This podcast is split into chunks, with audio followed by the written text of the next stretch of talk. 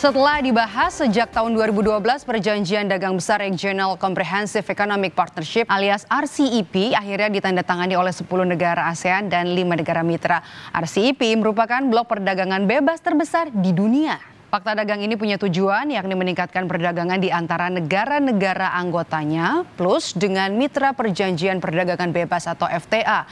Kesepakatan RCEP mencakup 2,2 miliar penduduk dari 15 negara dan juga menyumbang 30 persen produk domestik bruto global. Selamat datang di Ide Ekonomi sebuah platform informasi mengenai isu ekonomi dengan sumber yang kredibel dan bahasa yang mudah dimengerti. Pantau terus sosial media kami di @idekonomi_id.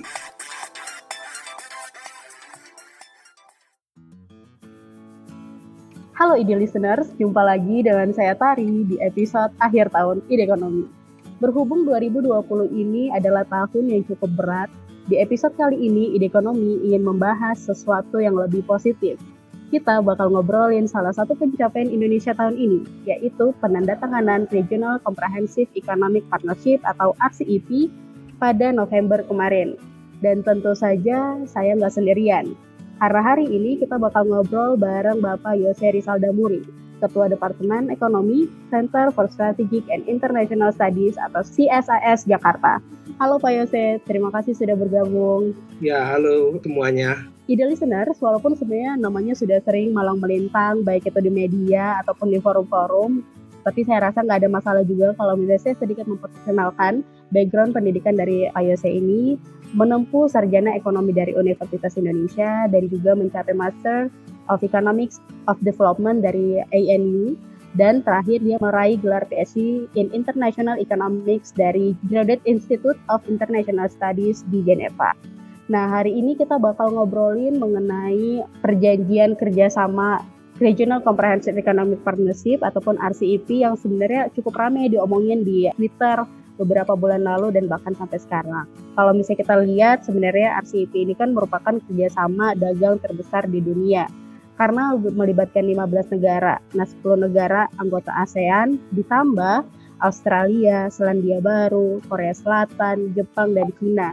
Kalau misalnya dihitung-hitung, ini mencakup 30% ekonomi dunia, hampir mencapai 30% populasi dunia dan tidak kurang dari 2,2 miliar calon konsumen. Nah, kita pertama-tama mau tahu dulu nih Pak Yose, kenapa sih masyarakat perlu tahu mengenai RCEP ini?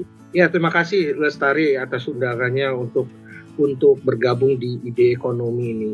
Jadi RCEP ini adalah apa yang disebut sebagai perjanjian perdagangan. Mungkin banyak yang kemudian bertanya kenapa perdagangan itu harus ada perjanjiannya? Kenapa perjanjian perdagangan itu penting? Gitu ya. Karena kita tentunya tahu ya perdagangan internasional satu negara melakukan ekspor kemudian negara lainnya melakukan impor begitu juga negara yang satunya lagi juga melakukan ekspor dan juga impor juga. Nah ini semua diatur oleh kebijakan-kebijakan dari masing-masing negara tetapi kebijakan-kebijakan masing-masing negara ini kan beda-beda nih.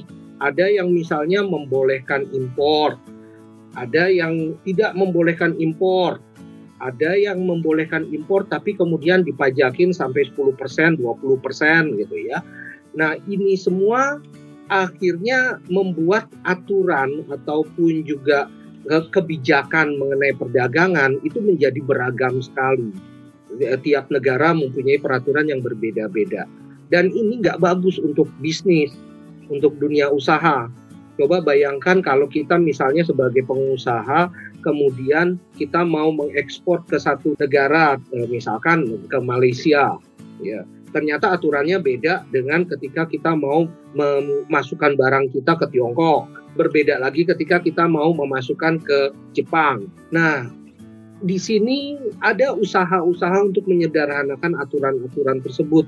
Ya, penyederhanaan aturan-aturan ini itu dilakukan melalui perjanjian perdagangan supaya negara-negara yang berjanji ataupun mengikat tali perdagangan ya kalau mungkin kalau pernikahan itu kan mengikat tali tali pernikahan kalau ini mengikat tali perdagangan itu punya aturan yang sama punya pemahaman yang sama apa yang boleh diimpor, apa yang tidak boleh, dan bagaimana kalau mau tidak mengimpor itu bagaimana caranya.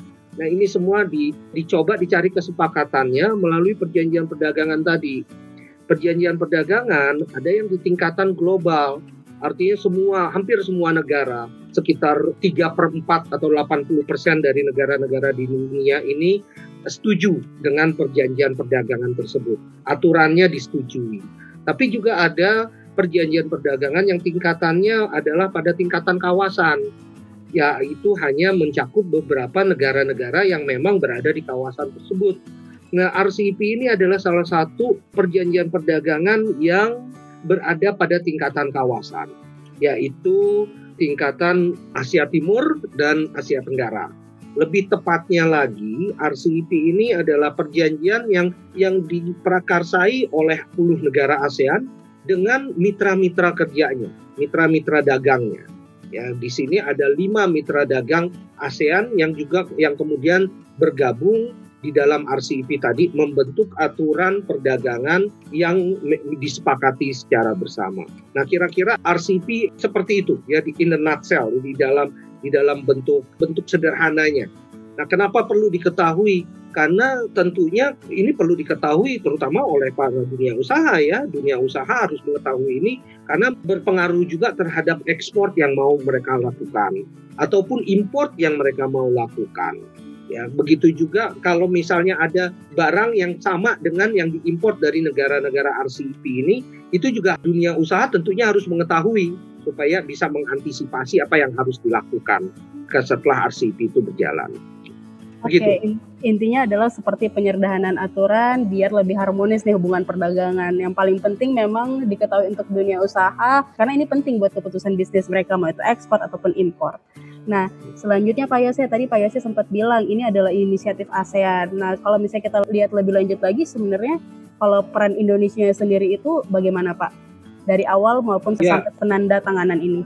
Jadi RCEP idenya itu dikeluarkan, ditelurkan pada saat Indonesia menjadi ketua ASEAN pada tahun 2011 yang lalu, ya kira-kira 9 tahun yang lalu. Jadi pada saat itu Indonesia memberikan ide bahwa kita perlu mempunyai RCEP ini yang kemudian eh, negara-negara ASEAN yang lainnya sepakat untuk mengangkat itu.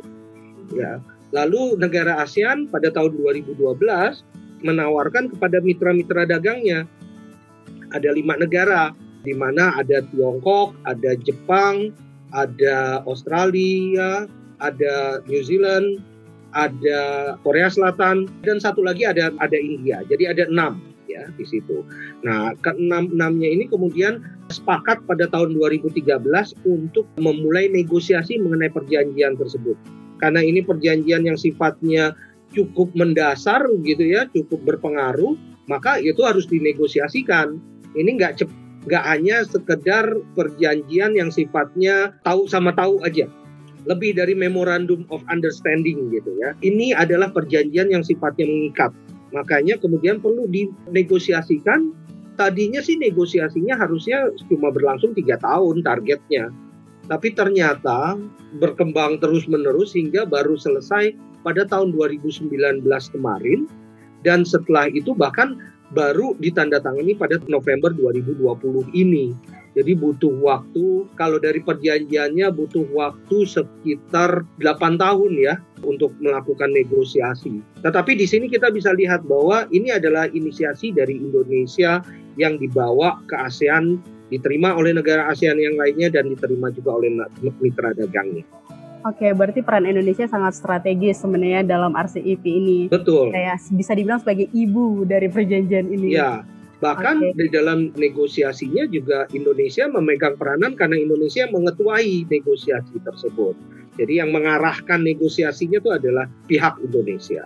Oke, sangat penting ya Pak Berarti. Nah ini juga mungkin sebelum saya masuk ke poin-poin penting dalam perjanjiannya, saya juga ingin meminta pendapat Pak Yose karena di beberapa media itu sering menyebutkan bahwa RCEP ini adalah inisiatif yang dipimpin Cina dan Cina dianggap sebagai negara paling diuntungkan dalam RCEP ini, apalagi dengan adanya Belt Road Initiative atau BRI dan ketergantungan negara-negara ASEAN terhadap Cina sebagai hub produksi. Misalnya aja kita lihat investasi langsung, kalau dari data dari ASEAN Stats, investasi langsung asing Cina ke ASEAN pada tahun 2017 itu sudah mencapai 719 juta US dollar dan jumlahnya juga di, uh, diperkirakan semakin meningkat. Nah, ini kalau dibilang ini inisiatif Cina berarti nggak benar ya Pak? Atau Pak Yose gimana melihat persoalan ini lebih lebih tepatnya? Kalau dibilang inisiatif Cina tentunya nggak benar sama sekali ya, karena seperti yang tadi saya katakan ini inisiatifnya datang dari Indonesia dan juga kemudian dibawa oleh ASEAN. Tetapi mungkin orang melihat bahwa memang di situ yang mendominasi perekonomian terbesar adalah dari Tiongkok sana. Ya, Tiongkok adalah yang paling besar, paling besar juga jumlah jumlah orangnya. Jangan-jangan orang langsung curiga bahwa ini diinisiasi oleh Tiongkok untuk mendapatkan atau untuk mencoba mengcounter apa yang selama ini didominasi dari Amerika Serikat. Tetapi kelihatannya nggak seperti itu juga ya. Karena pertama dari sejarahnya dulu Tiongkok itu sebenarnya nggak terlalu suka dengan adanya enam negara sebagai bagian dari atau 16 negara sebagai bagian dari RCEP ini. Tiongkok itu lebih sukanya hanya 13 negara. Jadi ya, ASEAN dengan ya, tiga negara di Asia Timur. Tetapi di, di sini kan kita bisa melihat ada India, ada Australia, ada New Zealand yang semuanya nih sebenarnya bisa dikatakan sebagai rival gitu ya. Rival dari Tiongkok di kawasan ini dan rival yang cukup vokal. Jadi nggak bisa dikatakan juga bahwa ini adalah dari Tiongkok, inisiasinya dia berbeda. Kemudian kalau ini misalnya diinisiasi atau di lead itu oleh Tiongkok, itu RCP nggak akan jadi. RCP nggak akan jadi karena apa?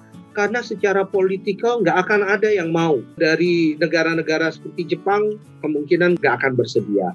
Negara-negara seperti Australia juga tidak akan menerima ya. Negara-negara ASEAN pun juga banyak yang mungkin tidak akan menerima, misalnya Vietnam dan lain-lainnya.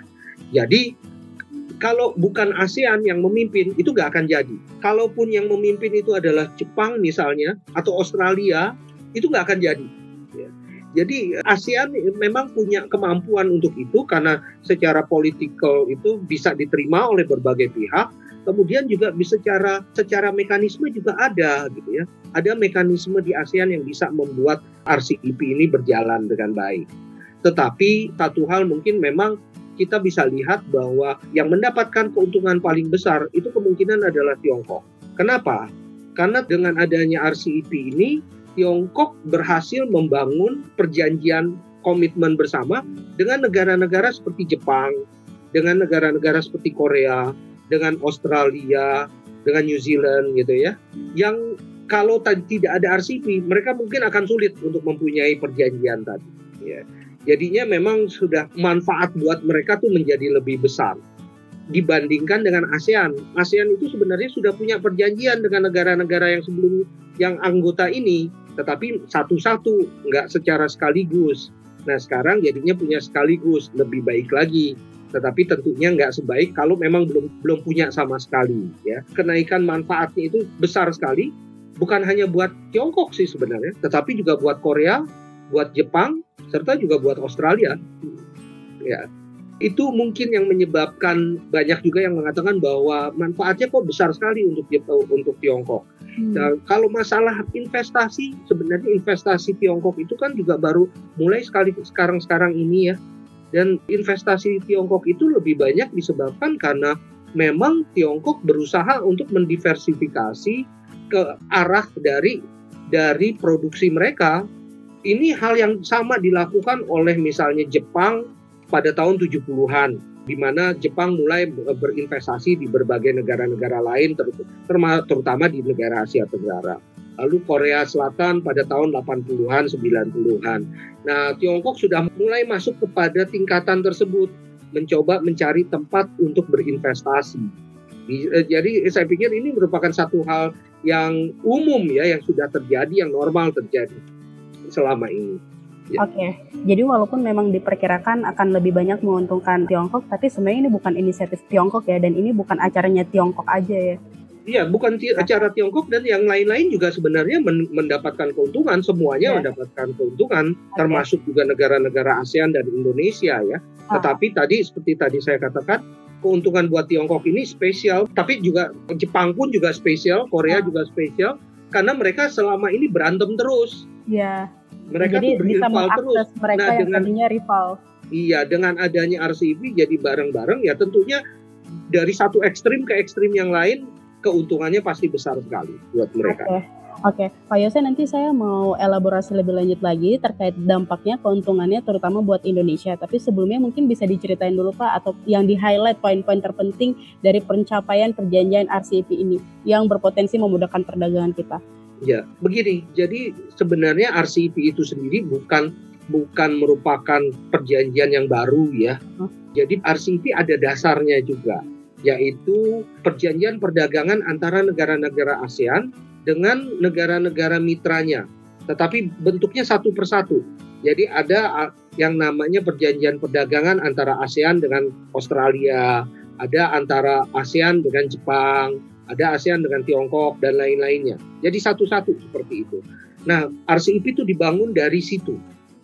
Dibangun dari sana, kenapa perlu lagi?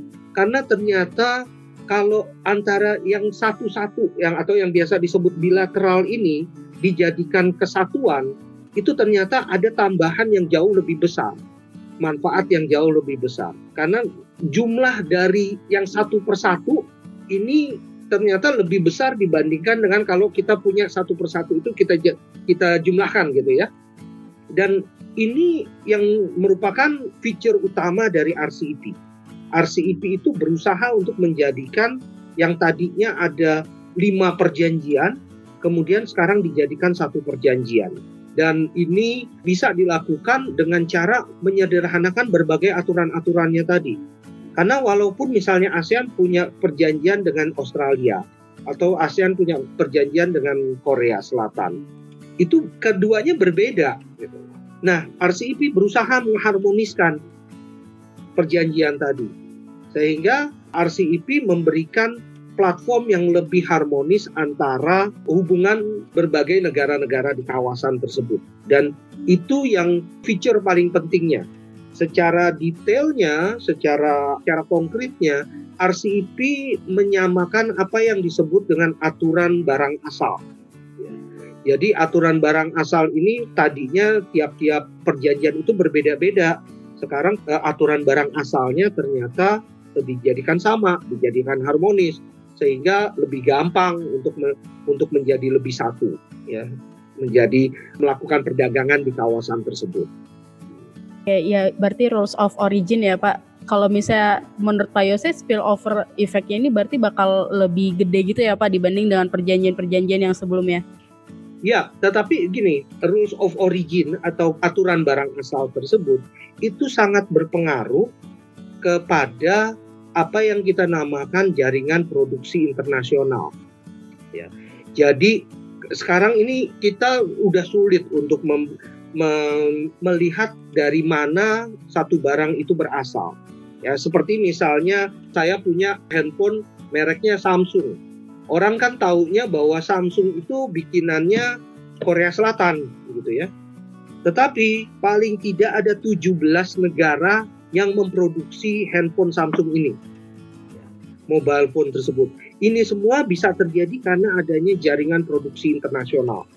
Jadi jadi Jepang mungkin memproduksi displaynya, kemudian dari Tiongkok memproduksi chipnya, kemudian casingnya diproduksi di tempat yang lain, bikinnya kemudian dijadikan satu di Vietnam.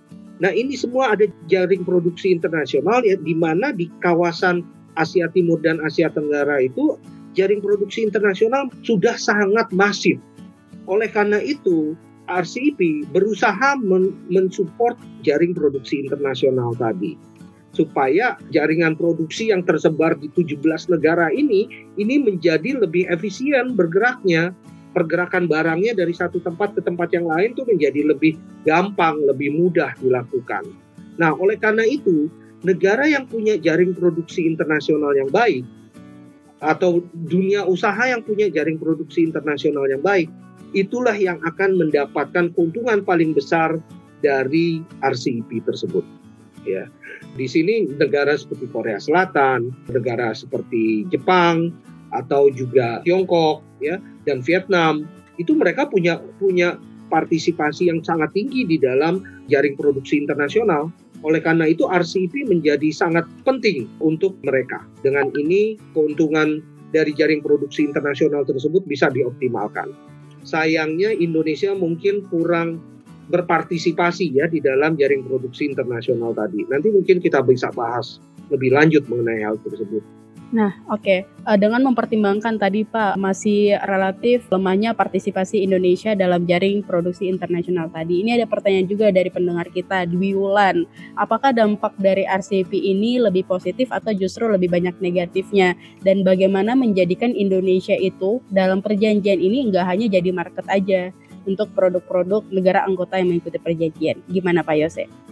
Mungkin dari yang belakangnya dulu menjadi market dari produk-produk itu kelihatannya nggak juga sih ya.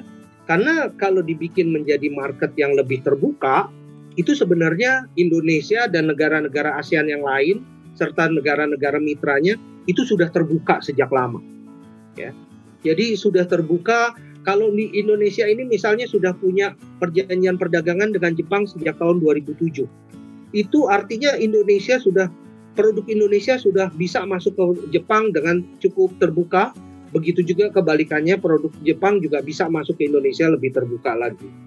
Nah, artinya apa? Artinya RCEP nggak terlalu membuat ekonomi kita menjadi lebih terbuka. Jadi kalau dari sisi market, marketnya itu nggak menjadi lebih terbuka. Ya. Tetapi seperti tadi saya katakan, ini mensupport jaring produksi internasional. Jadi art sebenarnya kerugiannya sih nggak banyak buat Indonesia. Kalau memang misalnya misalnya kita nggak bisa dapat keuntungan, itu kerugiannya hampir nggak ada. Tetapi kita nggak bisa dapat keuntungan gitu ya. Nah keuntungannya bisa ada, bisa besar kalau kita berpartisipasi di jaring produksi internasional.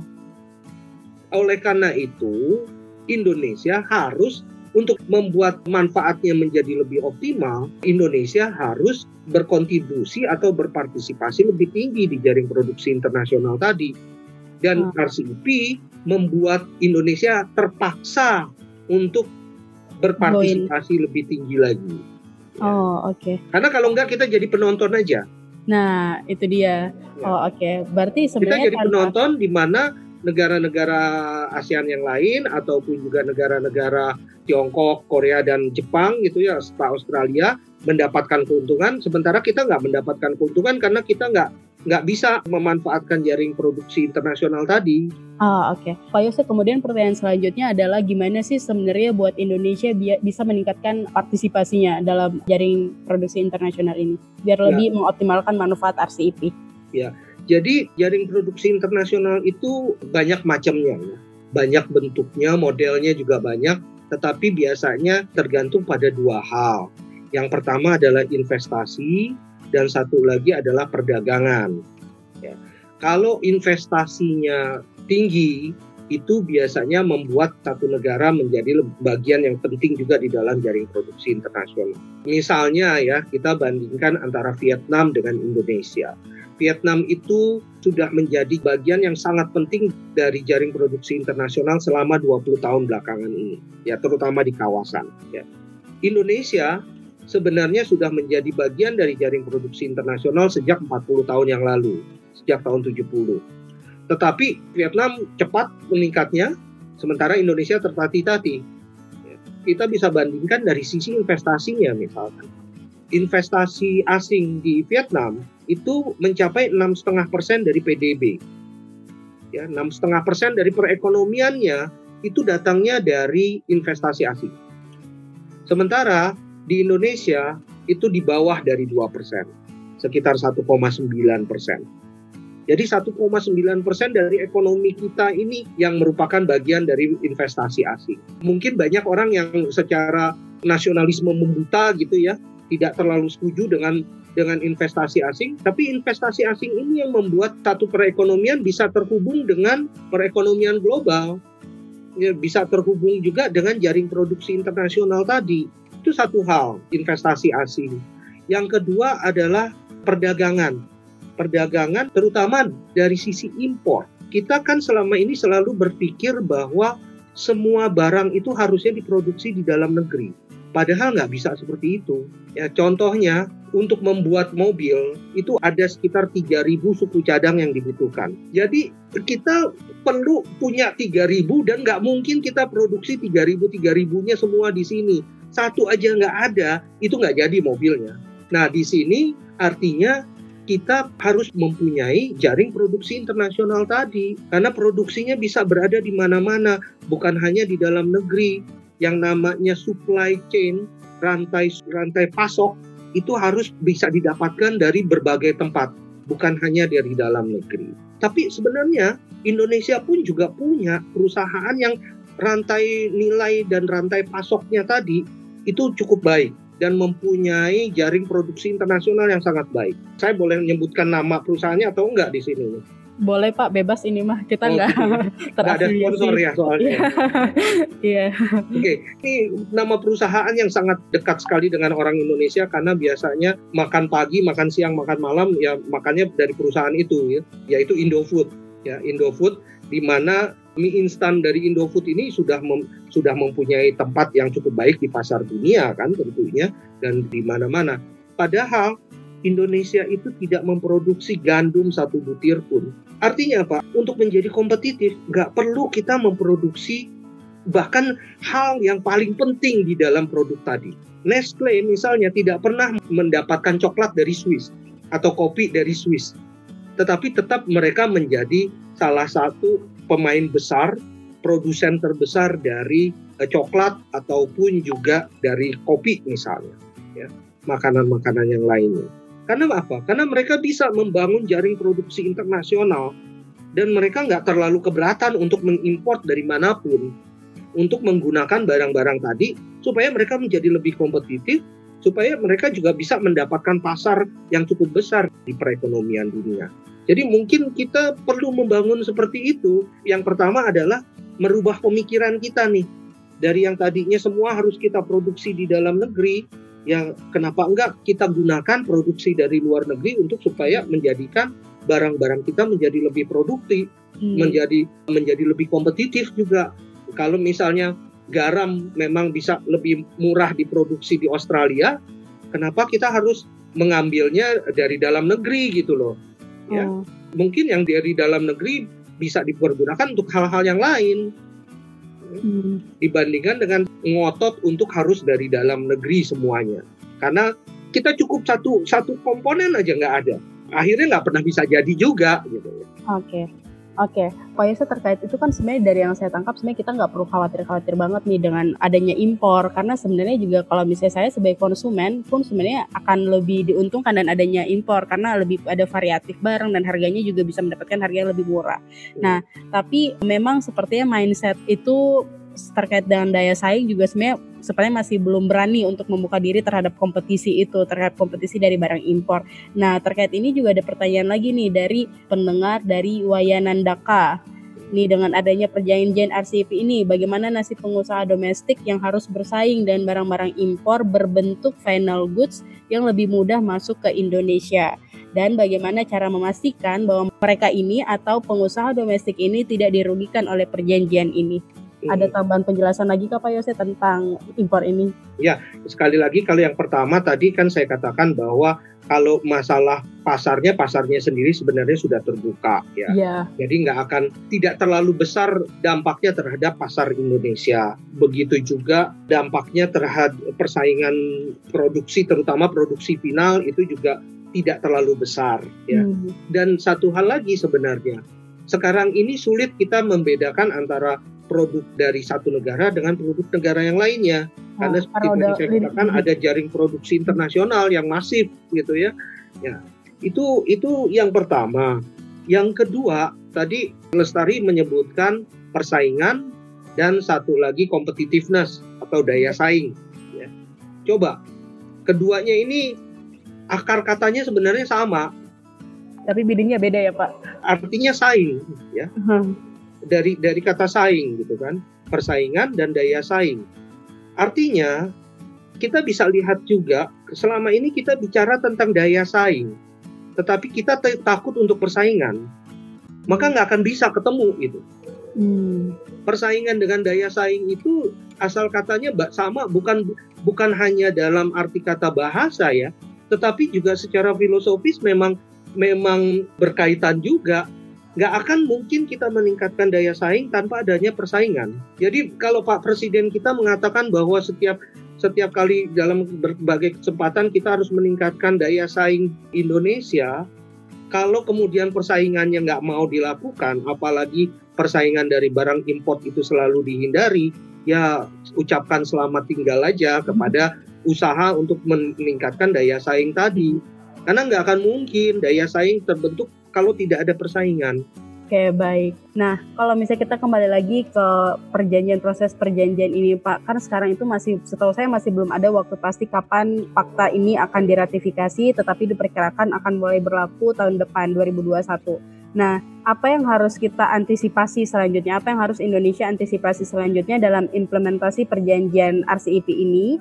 Dan apakah Indonesia itu perlu mendorong ratifikasi ini lebih cepat agar pemanfaatan dari RCEP ini bisa turut berpartisipasi dalam pemulihan ekonomi dan sebagai dampak dari COVID-19? Ya, dulu ada teman saya yang mengatakan bahwa Indonesia ini telat naik busnya gitu ya di dalam mengejar partisipasi di dalam global value chain atau rantai nilai global tadi yang jaring produksi internasional tadi ya kita kita telat masuk kita kehilangan kesempatan. Ya tetapi sebenarnya mungkin kita nggak kehilangan kesempatan. Ya kita kita bukan telat naik bus tetapi bus yang kita naikin itu adalah bus yang pelan jalannya. Hmm. tapi bukan salah bus ya pak? Bukan, bukan. salah jalur ya? Nggak salah jalur nggak hmm. salah nggak salah jalan juga dan juga telat naiknya juga nggak telat.